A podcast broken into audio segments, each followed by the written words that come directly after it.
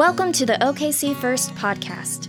Together, we're learning to do three things friendship with God, friendship with one another, and open friendship for the sake of the world. For more information about OKC First, please visit okcfirst.com.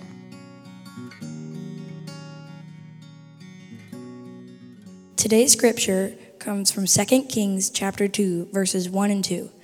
Now when the Lord was about to take Elijah up to heaven by a whirlwind, Elijah and Elisha were on their way to Gil- were on their way from Gilgal. Elijah said to Elisha, "Stay here, for the Lord has sent me as far as Bethel." But Elisha said, As the Lord lives, and as you yourself live, I will not leave you. So they went down to Bethel. This is the word of the Lord. Well, well done, Miles. Good job.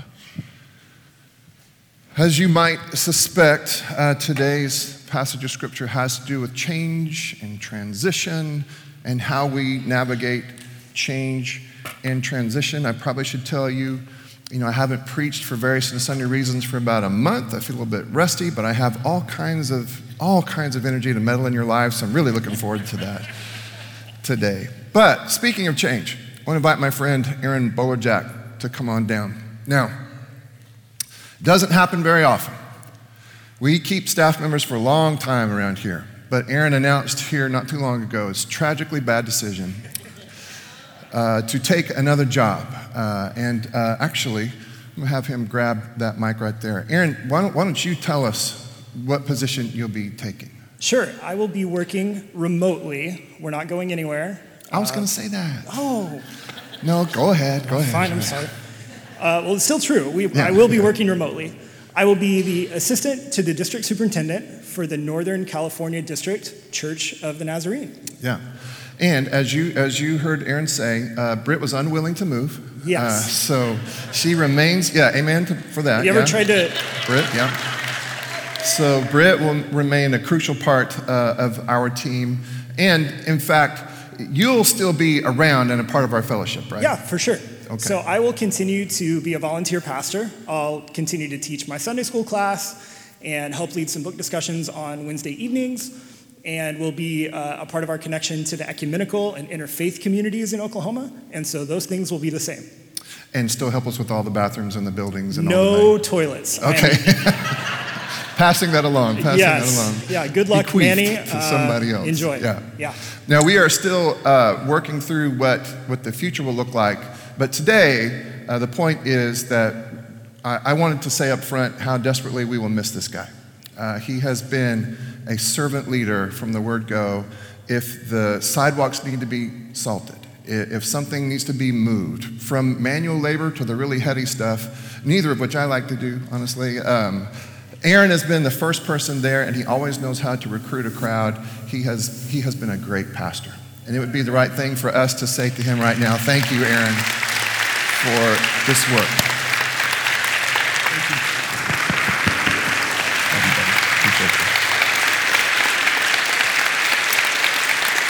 Oh, wait, wait. Yeah. Okay, all right. So, I mean, the good news is he's not, he's not going far, and uh, he'll still be around uh, and will help us with, with the learning curves that are, you know, inevitable. But it's change, right?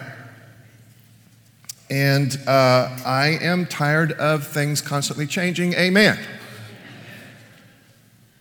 I mean, whether it's change in the church and the ministry team, or gracious change in my family. Ugh. Tired of it, y'all. I'm just tired of it. But there's, there's change on a global scale, right? There's change on a national scale if you're paying any kind of attention at all. There's, there's change. The, the question is, is not whether or not there's going to be change. In a world that seems to lack constants, I would submit to you that one of the constants is change, right? Things are, things are going to change. It's inevitable that things are going to change. But, but I want to say a couple of things about that at the outset before we, we step into this text and a couple of others. I think some of that change is God breathed. No, no, not all of it. Not all of it. I, I think some of it is the bad breath of mankind. Some, some of it is, is ugliness, right? But I do think, I do think, and, and there, I think there's some scriptural evidence for it too, that God also, this God of life, breathes change. Which makes it even more important that we would think through what the posture is going to be as we try to navigate scenes that are constantly changing. Because scenes are, are, are constantly changing. It seems like it seems like things are constantly changing at such a breakneck speed that one of the ways that people respond to change is by refusing it. Right? In a small way. I may or may not be the guy who has said, even this week to my wife, why do we have to move that picture? It's always been there. Well, we have other pictures. And yeah, but yeah, but that one has always been there. And I'm used to seeing that picture right there. So, so I have it within me to be the person who digs my heels in. Or maybe the posture is when there's all this change, I sort of feel like sometimes I'm living my life uh, taking the same posture that I did when I was helping um, my kids to learn how to drive, right? You, you can tell that things are moving and changing around you, but you are gripping everything as hard as you can to try to give yourself some sort of even false sense of control that you can somehow, well, that's one of the ways that we respond to it. Some people dig their heels in in the hopes that they can preserve or conserve what was yesterday, yesteryear. And I tell you who does it perhaps more than anybody else Christian people. I don't know if that was a grunt or an amen, but either way. Christian people. Now, hear me. Ours is a tradition that values tradition. We, we value ancient practices. We will do this thing again here. We will come around this table and we will say the same things. We will tell the same stories. We will reference our past, our history, because it is absolutely essential and crucial that we do so. And so we are people of tradition. But I want to draw a distinction between tradition and traditionalism. Don't move the picture, it's always been there. Why? Well, because it's always been there. I want to draw a distinction between the posture of being a, a sort of a self glorified anchor. No, nothing around me will change. I am the anchor. I, I'm not sure that that is our best Christian posture. Maybe the best Christian posture is, is that of a surfer or a sailor. A surfer knows you can't fight the wave, you just got to ride it. When we, when we can discern somehow, and we're going to talk about the discernment process later, but if it's possible for us to discern that the change is God breathed, man, God's breath, God's wind, God's spirit, all the same word in Scripture, that is something we probably ought not to fight. Much like the surfer, we need to know how to surf it, or the sailor, we need to know how to be guided by it. Y'all, the movement of faith is forward faith practiced in the light of the resurrection. It, it is the forward movement of restoration, redemption, renovation. Yeah, but which direction? I, I, I mean, I don't know. I mean, we have educated guesses, knowing what we think we know about God and the heart of God. Given what we know about this God, seeing most clearly in the face of Jesus, and yet, man, we have to stay open. We must have that surfer's mindset, that sailor's imagination. Because otherwise, I'm, I'm afraid uh, that we will be part of the problem. And I would submit to you now, I'm, I'm a Christian preaching to Christians, and I'm keenly aware of that today. There's a lot of insider talk in this sermon today, and sometimes that's what Scripture asks us to do. And so I am a, a, Christian talking to Christians, begging Christians to not be like me in the moment I'm saying, don't move the picture, it's always been there. How might we better be shaped and postured for the wind, the breath, the Spirit of God? Each week, I get a chance to meet, I have standing meetings each week with these kinds of people. Every Sunday morning, I sip coffee with Lee Nichols. That is a great man. Love that guy.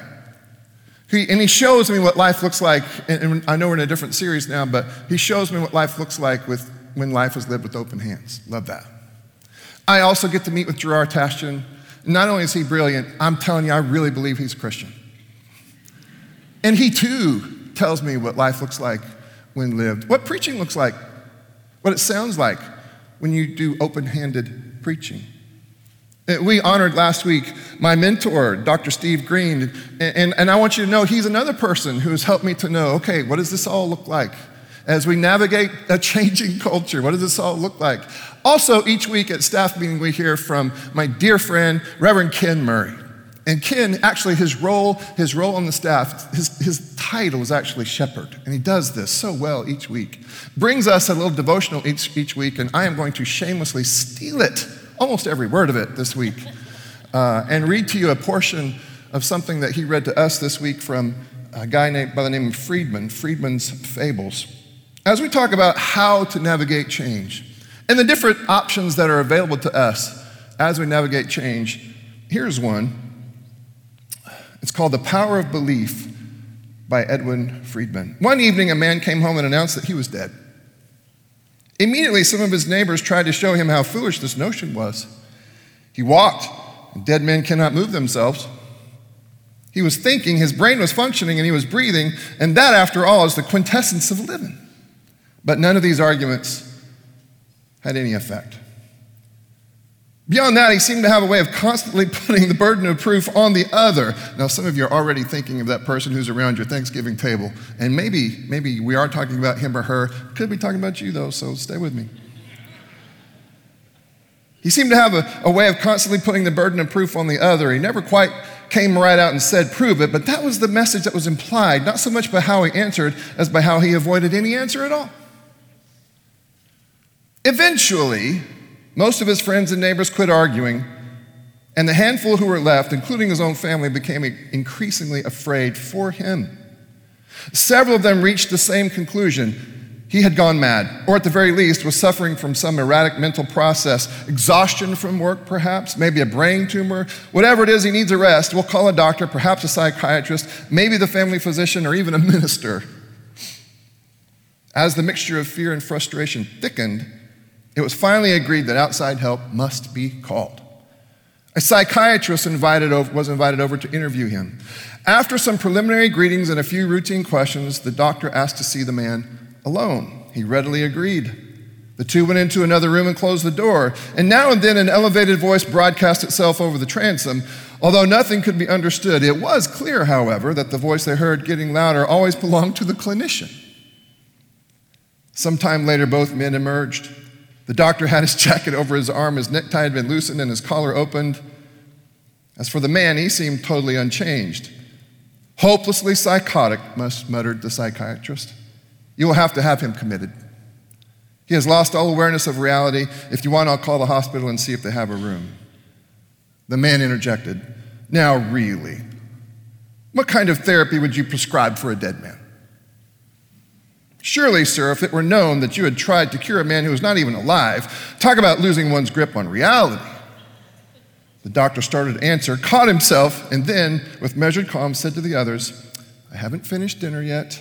If you want me to call the hospital, just give me a ring. Well, now it was decided that the family doctor should be called. She had known the man since he was a little boy, and besides being a physician with a reputation for patience and skill, she was respected everywhere for her homey wisdom. She came quickly, and after one or two questions in front of everyone, asked the man in a no nonsense way, Tell me, do dead men bleed?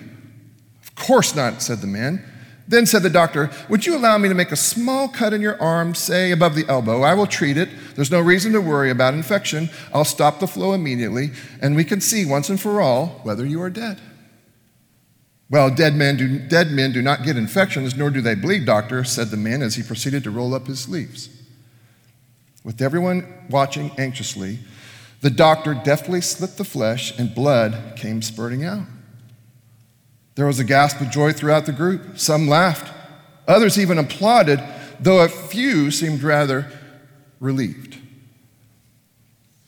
The doctor quickly dressed the wound and turned to everyone, saying, Well, I hope that puts an end to this foolishness. Everyone was congratulating the physician when they suddenly realized that the man was headed to the door, and as he opened it, he turned to the group and said, I now see that I was wrong. Then, as he turned to leave, he added, Dead men, in fact, do bleed.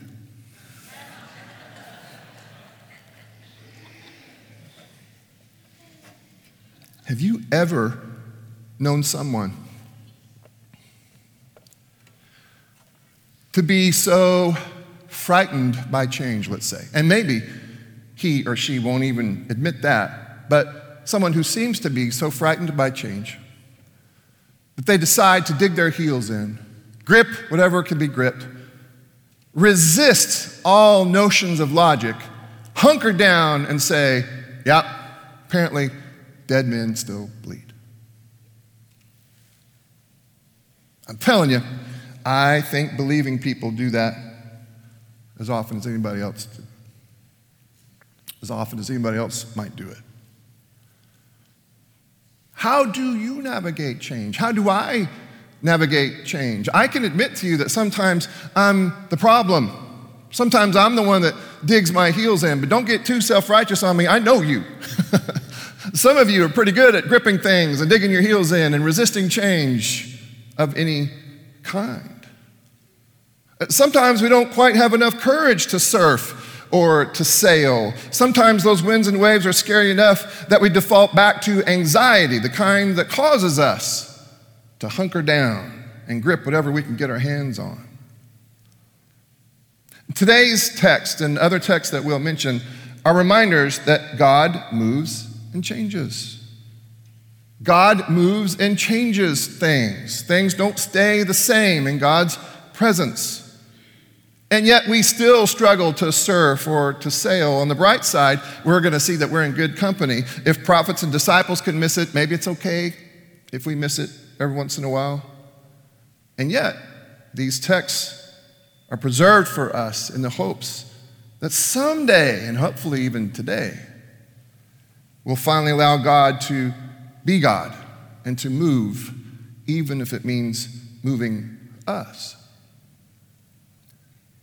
Here's a question I, I want to put in front of us today What compass do you use to navigate life, to navigate change?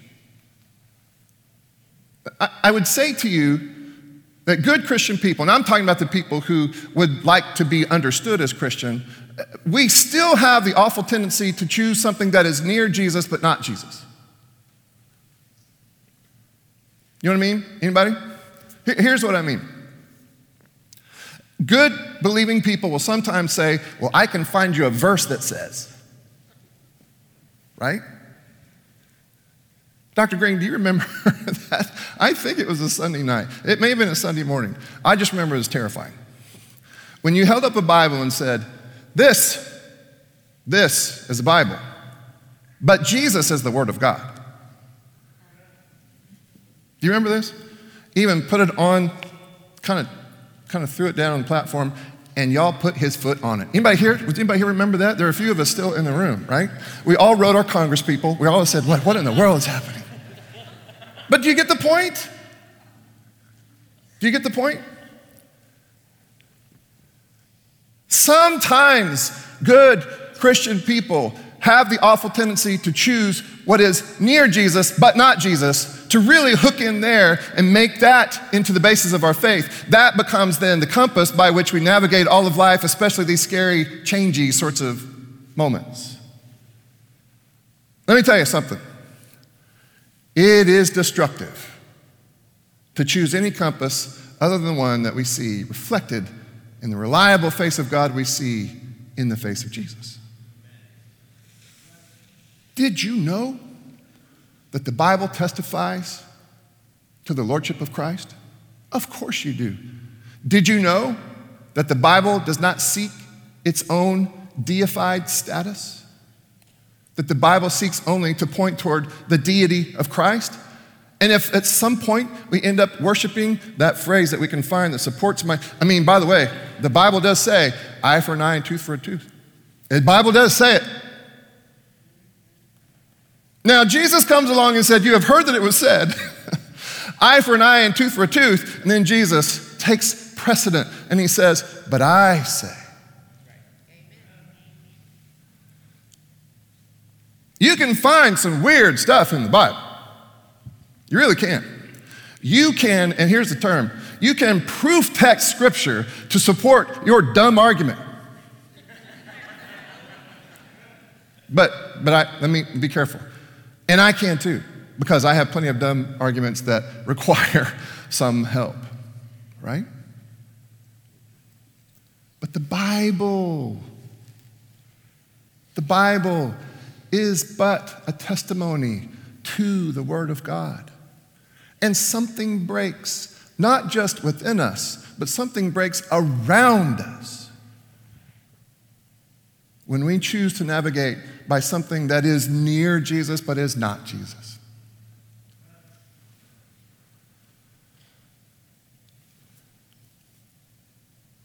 Are you breaking?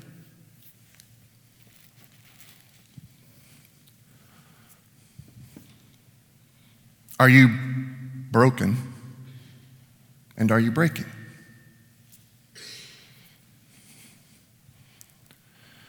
Are you like me? Is part of what I'm saying.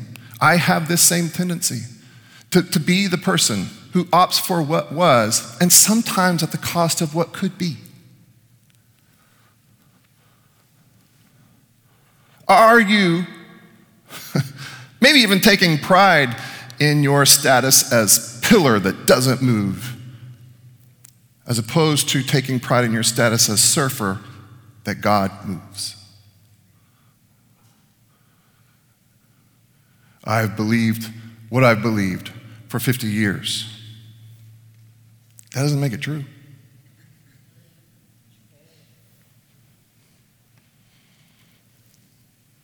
Someone I love and trust told me, told me, and because I love and trust him or her, someone told me the truth, and that truth was that the sun rotates around the earth.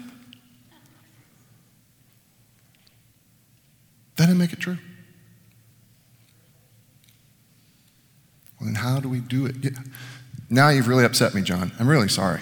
But it's, it's mostly Ken Murray's fault. Send your emails too. so, how do we do it? How do we navigate this? Well, there is an answer. I mean, you got to have a compass. Got to be Jesus. It's got to be Jesus. It can't be a literal reading of Scripture. It can't be a literal reading of whatever document. It can't be a tradition. It can't be somebody else's political pa- platform. Friends, I'm way off script now. I don't even know if I'm going to get back. Friends, it has to be Jesus. It's the only reliable compass, especially during these times that are so confusing, complex. Can we agree that things are more complex than they've ever been? The only way to navigate, you have to have a compass. I'm going to opt for my own compass. I'm going to be my own compass. Well, you're a danger then. If you feel like that you're the final arbiter of truth, you are dangerous. You're dangerous. You see, there's danger on either side of this, right? I mean, this is kind of what Paul says in, in Galatians chapter 5, another text I, I might have used today.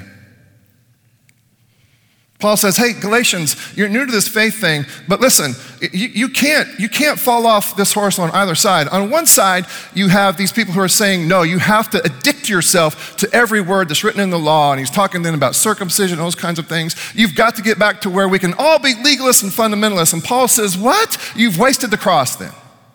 You've wasted the love and grace of Christ. But you also can't be the people who said, I will decide for myself. I will decide for myself. No, that, that, that is also equally dangerous. What you have to be is navigated by the Spirit of the resurrected Christ. You have to be navigated. That has to be your compass, the Spirit of the resurrected Christ. Man, I've got to get back. I wish I had breadcrumbs or something. I got to get back. Here, here's change here in 2 Kings 2, and we'll, we'll, we'll loop all the way back. As Miles read for us uh, so well today, things are about to change. We know what's going to happen here. It even tells us here. Elijah is going to be taken up in a whirlwind. And Elisha will be left. Elisha will be left. Elisha kind of gets it too. So Elijah is trying to let him down easy and says, Now, why, why don't you stay here? I don't, I don't know if you want to see all that's, that's coming up. And stubborn Elisha says, No, I am going to grip you for as long as I can. As the Lord lives and as you, as you yourself live, I will not leave you. This speech happens several times. In fact, here we again in verse 6. Elijah said to Elisha, Listen, buddy, stay here, for the Lord has sent me somewhere else now, to the Jordan. But he said, Nope, I will not leave you. So the two of them went on. Verse 7 50 men of the company of prophets also went and stood at some distance from them as they both were standing by the Jordan. But then Elijah took his mantle and rolled it up and struck the water. And the water was parted to one side and to the other until the two of them crossed on dry ground. And yes, you are right to, to see all kinds of symbolism, all kinds of meaning in these verses. Yes, it's all there. The narrative written by the God who parts water, it's still writing, right? It's still writing. The two of them cross on dry ground. And when they had crossed, Elijah said to Elisha, Tell me what I can do for you before I'm taken from you. And Elisha said, Please let me inherit the oldest son's share of the inheritance, a double portion of your spirit. If I'm going to be left, I need a lot of what makes you you because I'm scared, says Elisha. I may not do this very well, says Elisha. And there's some evidence that he didn't do everything very well he did call bears to eat children. Not great. I need everything I can get from you, God. And Elijah. Verse 10 Elijah responded, You have asked a hard thing. Yet, if you see me as I'm being taken from you, it will be granted you. If not, it will not. And as they continued walking and talking, a chariot of fire and horses of fire separated the two of them. And Elijah ascended in a whirlwind to heaven. Elisha kept watching and crying out, Father, Father, the chariots of Israel and its horsemen. But when he could no longer see him, he grasped his own clothes and tore them in two pieces. This is Elisha in deep mourning. He knows that something has changed and changed dramatically, and yet, and yet, though he may have been resist, resistant along the way, he now sees that somehow he's going to have to embrace this change. Verse 13 He picked up the mantle of Elijah that had fallen from him, and he went back and he stood on the bank of the Jordan. And y'all, I wish I knew what was going through his mind. All right, so I have this mantle. Think of it as sort of like a, like a cloak. I've come back to the River Jordan and just moments ago, I saw what happened when my mentor said, boom, everything changed. But do I have it in me? Will God honor me in this moment of transition? Can I surf this God? Can I surf this Spirit? Will God be a companion to me as he was to Elisha? So he took the mantle of Elijah that had fallen from him and he struck the water, saying, Where is the Lord, the God of Elijah? Now, before we move on, a little bit of background. Now, this is Elijah, the same Elijah who in 1 Kings chapter 18, Elijah, alongside God, was fighting this bitter battle against the prophets of Baal false God, false gods. And in this contest, um, there was sort of a moment of truth. They had these bulls that were all heaped up on this, they sacrificed these bulls and they were heaped up on the altar. And, and Elijah said, I'll give you a first shot. Try to get your gods to burn up these, to burn up these, uh, these bulls, this sacrifice. And so they danced around and cut themselves, just made fools of themselves, and probably looked terrible. And then Elijah says, Well, let me, let me take a shot at it. He said, This actually is in scripture. Um, Elijah said while they were dancing around and nothing was happening, he says, Well, maybe your, your God is temporarily indisposed, if you know what I mean. Maybe that's why your God can't pay attention. Let, let me take a shot at it, said Elijah. And Elijah prayed, and fire came from the heavens and absolutely just devoured these bulls. It was pretty obvious then who won, uh, because then, after that, Elijah did the best he could to eliminate, quite graphically, all of these enemy prophets. And he thought he'd gotten them all. Turns out he'd only gotten half of them. It's a very hard, strange story. When evil Queen Jezebel heard about this, she was very angry and exclaimed, I'm going to make you dead like them by the end of the day. And so a frightened Elijah now ran. Ran all the way back to Mount Horeb or Mount Sinai. That should sound familiar. Back to where, for so many reasons, it feels like the story begins. He goes running all the way back there. God even says, What are you, what are you doing? He says, he says, God, I really need to talk with you. God says, Well, hang tight and I'll be right by and we can talk. And then there was, I'm going to call it a tornado that just blew everything apart. But God was not in the tornado. And then there was an earthquake that just shook everything. It seems like God's voice would be there too, right? But it, but it wasn't. Elijah knew God well enough that he could discern that God was not in the earthquake. And then there was a fire that consumed everything. Why wouldn't Elijah assume that the voice of God was discernible in the fire? It was not there either. And then there was, according to scripture, sheer silence. And Elijah said, Ah, that's the voice of God. That's the voice of God. And so he goes out and he speaks with God, and that's where God says, Hey, you're, you're, not in this by yourself. This isn't all just up to you. I'm doing something. I'm blowing the winds of change through here. And by the way, at some point, you're going to need to find your replacement, and I've already found him. His name is Elisha. That's the backstory, okay? So God sends fire from the heavens, destroys God's enemies. In the New Testament, the disciples are walking along with Jesus. Jesus says, ah, I think I want to go over to this particular town, a village of the Samaritans. I think I want to go over there. And so a couple of people went ahead and said, Hey, Jesus is coming, and these Samaritans, these gross, dirty Samaritans, by the way, I have a Sunday school class called the Samaritans. I'm not talking about any of you all.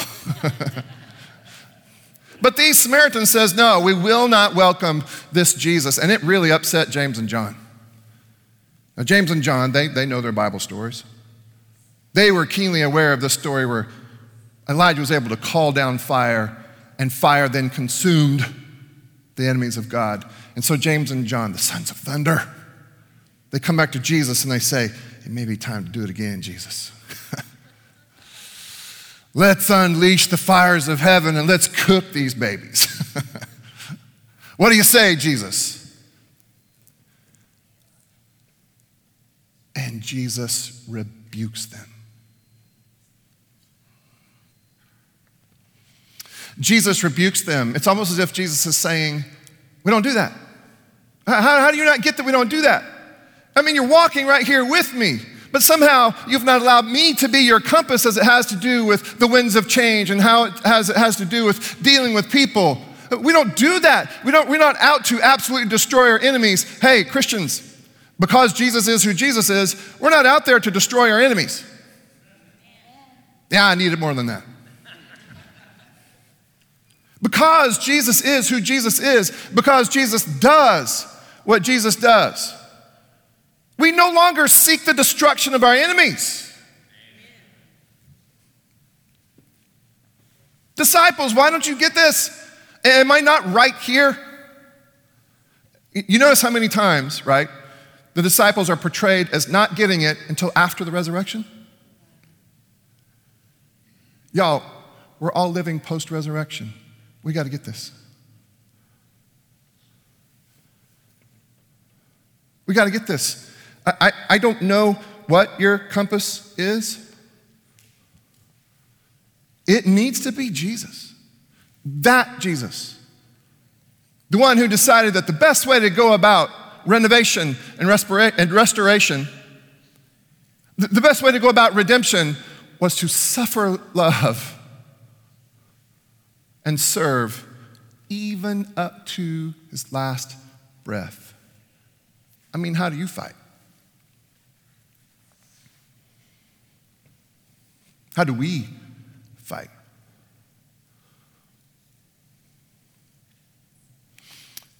So, It, it, kind of goes like this as we get back to this particular story. Elisha says, Where is the Lord, the God of Elijah? And I told you, I really wish that I could understand. I wish I could, I could somehow read the thoughts of Elisha here. He takes a shot. He, he risks that God is faithful.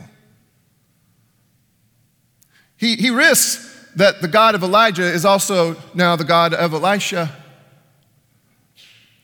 And so he goes ahead and he strikes the water, and sure enough, the water was parted to the one side and to the other, and Elisha went over.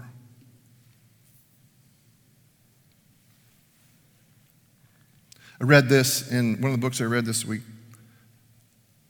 Sometimes we may prefer security and certainty to God's empowering us for a risky calling.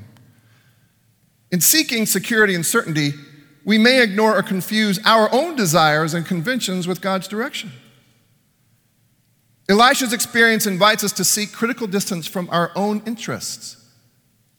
I'm going to read that part again. Elisha's experience invites us to seek critical distance from our own interests, to grapple with uncertainty, and to strive forward, to strive to forward God's purposes in the choices that we make. Here's something else I stole from Ken. Still not going to apologize for it, Ken. It was really good, though. Oswald Chambers says this. You've heard of this phrase, seeing is believing. Oswald Chambers takes, takes issue with that. And he says this Seeing is never believing. We interpret what we see in the light of what we believe. I mean, before we read the next paragraph, right? That was the point of the, the freedman parable, right? Because I am dead, I believe myself to be dead. If you cut me and I, and I bleed, it doesn't change my thought that somehow I'm dead. It just tells me that dead men can bleed, right? God, help us. Is this us? I, I think there's plenty of evidence to tell us out there that what we believe shapes what we then see. Or have you ever been around a person who's rooting for OU and a person who's rooting for Texas for whatever reason? They see a game and they see a controversial call, somehow they see it differently. You ever notice that? It's because what you believe shapes what you see. It's because what you believe shapes what you see. Do you believe that Jesus is a worthy compass to navigate complex changes and challenges in your life, in our gathered up life? If you don't, that may be affecting your vision. Faith is confidence in God before you see God emerging. Faith is confidence in God before you see God emerging. Therefore, the nature of faith is that it must be tried. Tried. Yeah, Elisha tried it. And it worked. Uh, last night, I went to a graduation ceremony for Hope is Alive. Um, Hope is Alive is a uh, long term recovery ministry. I don't know if you can see it, but our friend Blake is there on the platform. He graduated last night. It was a, it was a pretty long ceremony because they had 12 graduates. And it is a, it is a Christian program. And here's what I, I heard time and again I heard, I heard this. Man, Jesus, Jesus ends up being my only hope. And the only way I could navigate all of this difficulty, this difficulty with my family, family that I had harmed, the only way I could navigate all of my legal struggles and, and all of the despair that comes with trying to navigate legal struggles in Oklahoma, and all God's people said. It's the only way to navigate difficult circumstances with other housemates who might just be as broken as I am and maybe more. Every single person says, if not for Jesus. If not for Jesus. In fact, it happened often enough that I started to hear these words from Acts 4 in my head. This Jesus is the stone that was rejected by you, the builders. It has become the cornerstone, and there is salvation in no one else, for there is no other name under heaven given by, among mortals by which we must be saved. You know, these, these folks, these addicts had tried everything else. they really had. They had tried everything else. In these Hope is Alive living quarters, they'd learned Jesus and belief in Jesus. Now they can see clearly enough to change and navigate the inevitable changes life will throw at them. But here's the thing uh, all of these people were desperate, and I happen to believe all over again that desperation is a pretty good teacher of theology.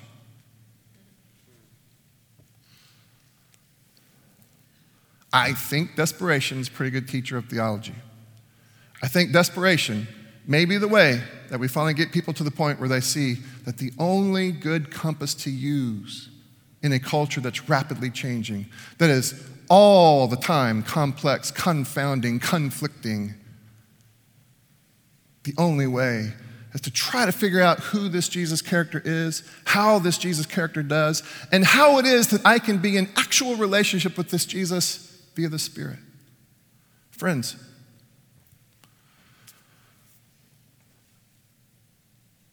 I don't think I can do it without Jesus. I think I'm a pretty good guy.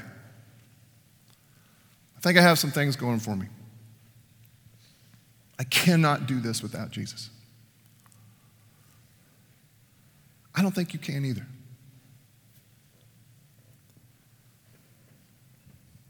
The call is for us to make sure that we haven't placed ultimate faith in something that is near Jesus but not Jesus. The call is to make sure that, like Phineas F. Bresee was is quoted to have said, and this is one of the founders of our movement nothing to the left, nothing to the right, only Jesus straight ahead.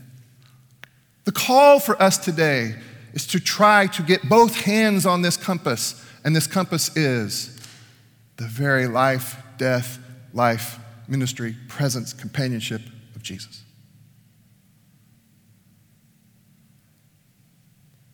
I don't think things are going to get less complicated over the next several weeks and months. before you post on Facebook. Please make sure that your compass is Jesus. Before you vote, before you engage that person on the other side of the argument, maybe even your neighbor, maybe even somebody that lives at your house, please make sure that you aren't your own compass and that you haven't hooked into something that is near Jesus but not Jesus. Before you do all of that, as you go to work, as you navigate all of those differing definitions of success, would you allow your pastor to suggest that the best way to navigate change, best way to navigate the changes that are going to happen within you and around you, and all of the, the stuff that you hope to do that makes for change, would you allow me to suggest that the only, the only, the single reliable compass is Jesus, to which every other compass should answer?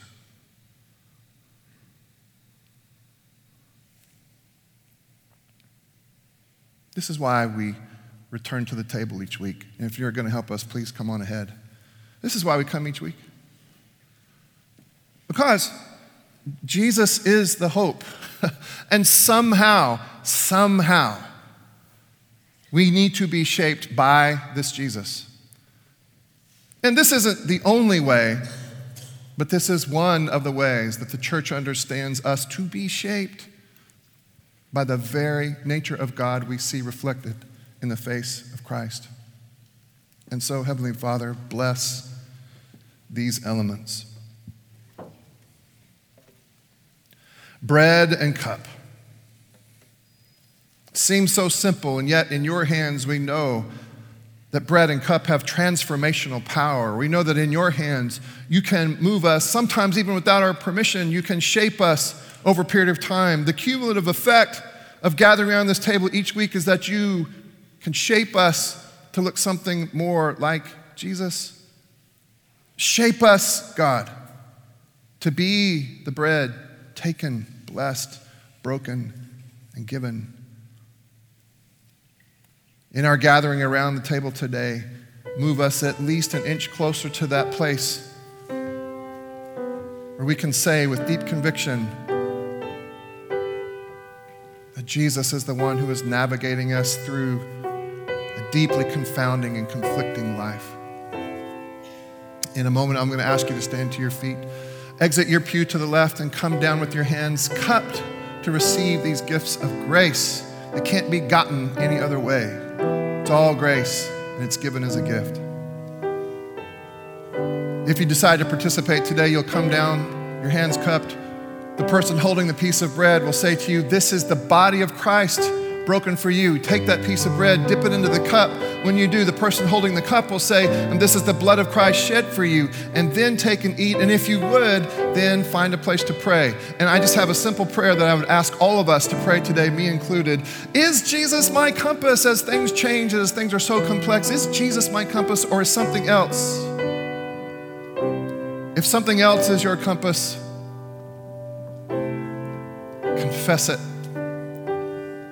confess it, and know that the God who is quick to forgive is also quick to come alongside and move you and help you, shape you, grow you.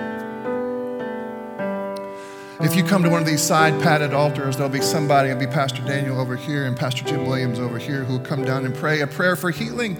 Perhaps you need a prayer for a, a physical wound or hurt. Maybe it's mental or emotional or relational. All of those prayers are welcome at those side padded altars. Someone will find you there and pray that prayer. If you come to one of these kneeling benches up here, we won't ask you very many questions at all, but at some point somebody will touch you, probably be me, just so that you know that you're not alone as you pray, because you're not alone. Now, if you would prefer something other than these, these plates and these cups, if you need something prepackaged, that's fine too in the aisles, as you were dismissed row by row, you'll see that that person's holding a plate of prepackaged elements. If you'd like one, just let them know. The elements will have already been blessed. You can just take and eat as soon as you get them. So, John, who's invited to this table? All of us who understand our need for grace. And today that means if you understand that you really need this Jesus to be your compass, welcome. You'll always be welcome at this table. Always. It was on the night he was betrayed that our Savior took bread. He blessed it, he broke it, and he gave it to his disciples, saying, This is my body broken for you. And every time you eat of it, including today, as confusing as things can get, every time you eat of it, remember me. The same way he took the cup, he held it up before them and said, And this is my blood, this is my, my blood, the blood of a new covenant. And every time you drink of it, including today, remember me. So now, across the sanctuary, if you would, as you are dismissed, exit your pews to the left, come forward with your hands cupped, and receive these gifts of God meant for you, the people of God.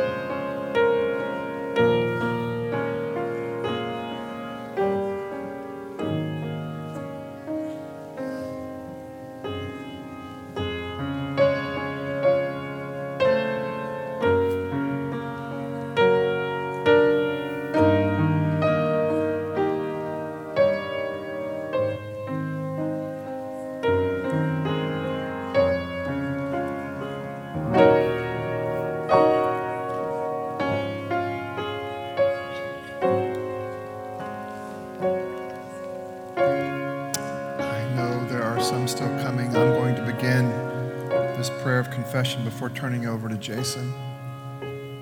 Heavenly Father,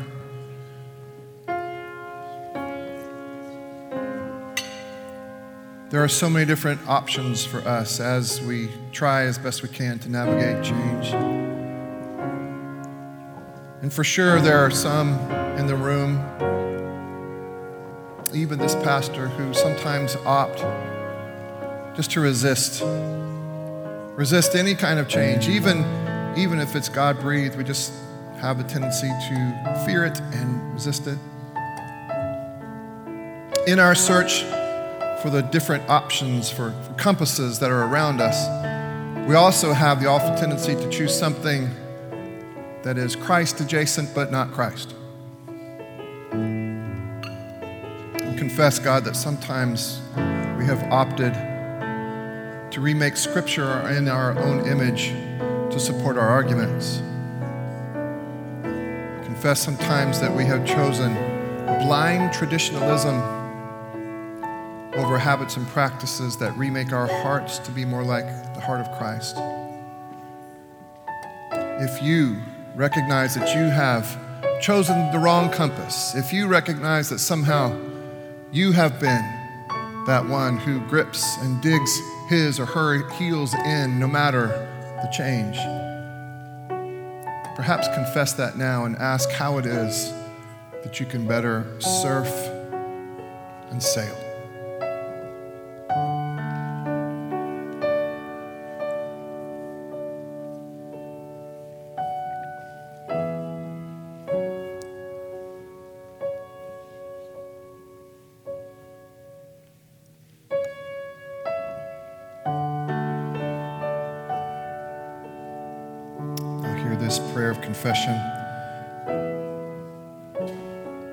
Almighty God have mercy on us, forgive us all our sins through our Lord Jesus Christ, strengthen us in all goodness, and by the power of the Spirit, keep us in eternal life. If you would continue in prayer with me, let's have a few moments praying together for some moments of intercession for those in our life who we love, who needs God's continued healing touch in their lives. I'm going to start with my own Sunday school class. Two wonderful women, both one recovering from surgery this last week and one with surgery ahead. Would you pray along with me? Jesus, we ask that you would take care and heal in the future of our friend Randa Thompson. God, we ask you to come alongside her in her healing and her future. For those of you who don't know Randa, that's Shane Thompson's wife and the daughter of Roger and Ann Riggin. God, we ask that you would love and care for Randa, that you would send your presence even now. And God, we ask that you would take care of Carrie Orth as she has a surgery upcoming this week. God, would you be with her as Phil has to be away this week for work? That you would come alongside of her life and her family, and that she would know as she approaches that surgery that you are with her and that our prayers are with her as well. God, we ask that you would continue to take care of Quinn Tucker home from the hospital, and a good report today from Sadie Corder, from her mom. But God, would you take care? And God, we ask that you would heal Sadie and bring her a strong sense you're with her. And God, we ask in confidence that you'd restore her hearing. God, we ask that you would take care of Evelyn Slothauer as she recovers from surgery. And God, we ask that you would take care of two who we've been praying for so long. That the God, you would heal from cancer our good friends, Diane Dawkins and Scott Peterson. God, continue to do a good work in both of them and be with their families. God, we ask that you would take care of some friends like my friend Matthew Peter, Matthew Larson and Jane Sparopoulos. That God, you would take care of Glenn and Betty Fain. And God, as we pray for each week, we ask that you would take care for those who are most vulnerable in our midst, here in the United States and around the world. Those who are lonely, scared, alone. God, we ask you to pray. We ask that you'd be with those who are incarcerated. God, we ask that you would take care of those who need you the most. We pray for those who've experienced loss. Those who have experienced brokenheartedness. And some of you have reached out to me this week with a difficult week that you've had with a friend. And God, now we pray for that heart who is heavier than all of our hearts, that one person, either watching online this morning or here in the sanctuary with us, whose heart is so heavy. And God, we ask together as a whole body of Christ that your love and your grace would reach that person even right now. God, we ask that you would shape and form us into be a particular sort of person whose compass, Jesus, is you. And maybe one of those ways, this prayer that we pray together as a body of Christ. It'll be on the screen in front of you if you're unfamiliar with it at this time, but it's the Lord's Prayer. Would you pray it together with me? Our Father, who art in heaven, hallowed be thy name. Thy kingdom come, thy will be done, on earth as it is in heaven. Give us this day our daily bread, and forgive us our debts as we forgive our debtors. And lead us not into temptation, but deliver us from evil. For thine is the kingdom, and the power, and the glory forever.